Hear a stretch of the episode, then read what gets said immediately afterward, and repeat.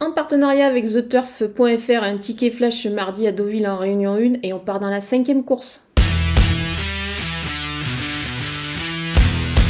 Le numéro 5, Paisley Diable, a réalisé vraiment une belle performance sur ce parcours euh, dernièrement et dans un lot euh, quasiment similaire.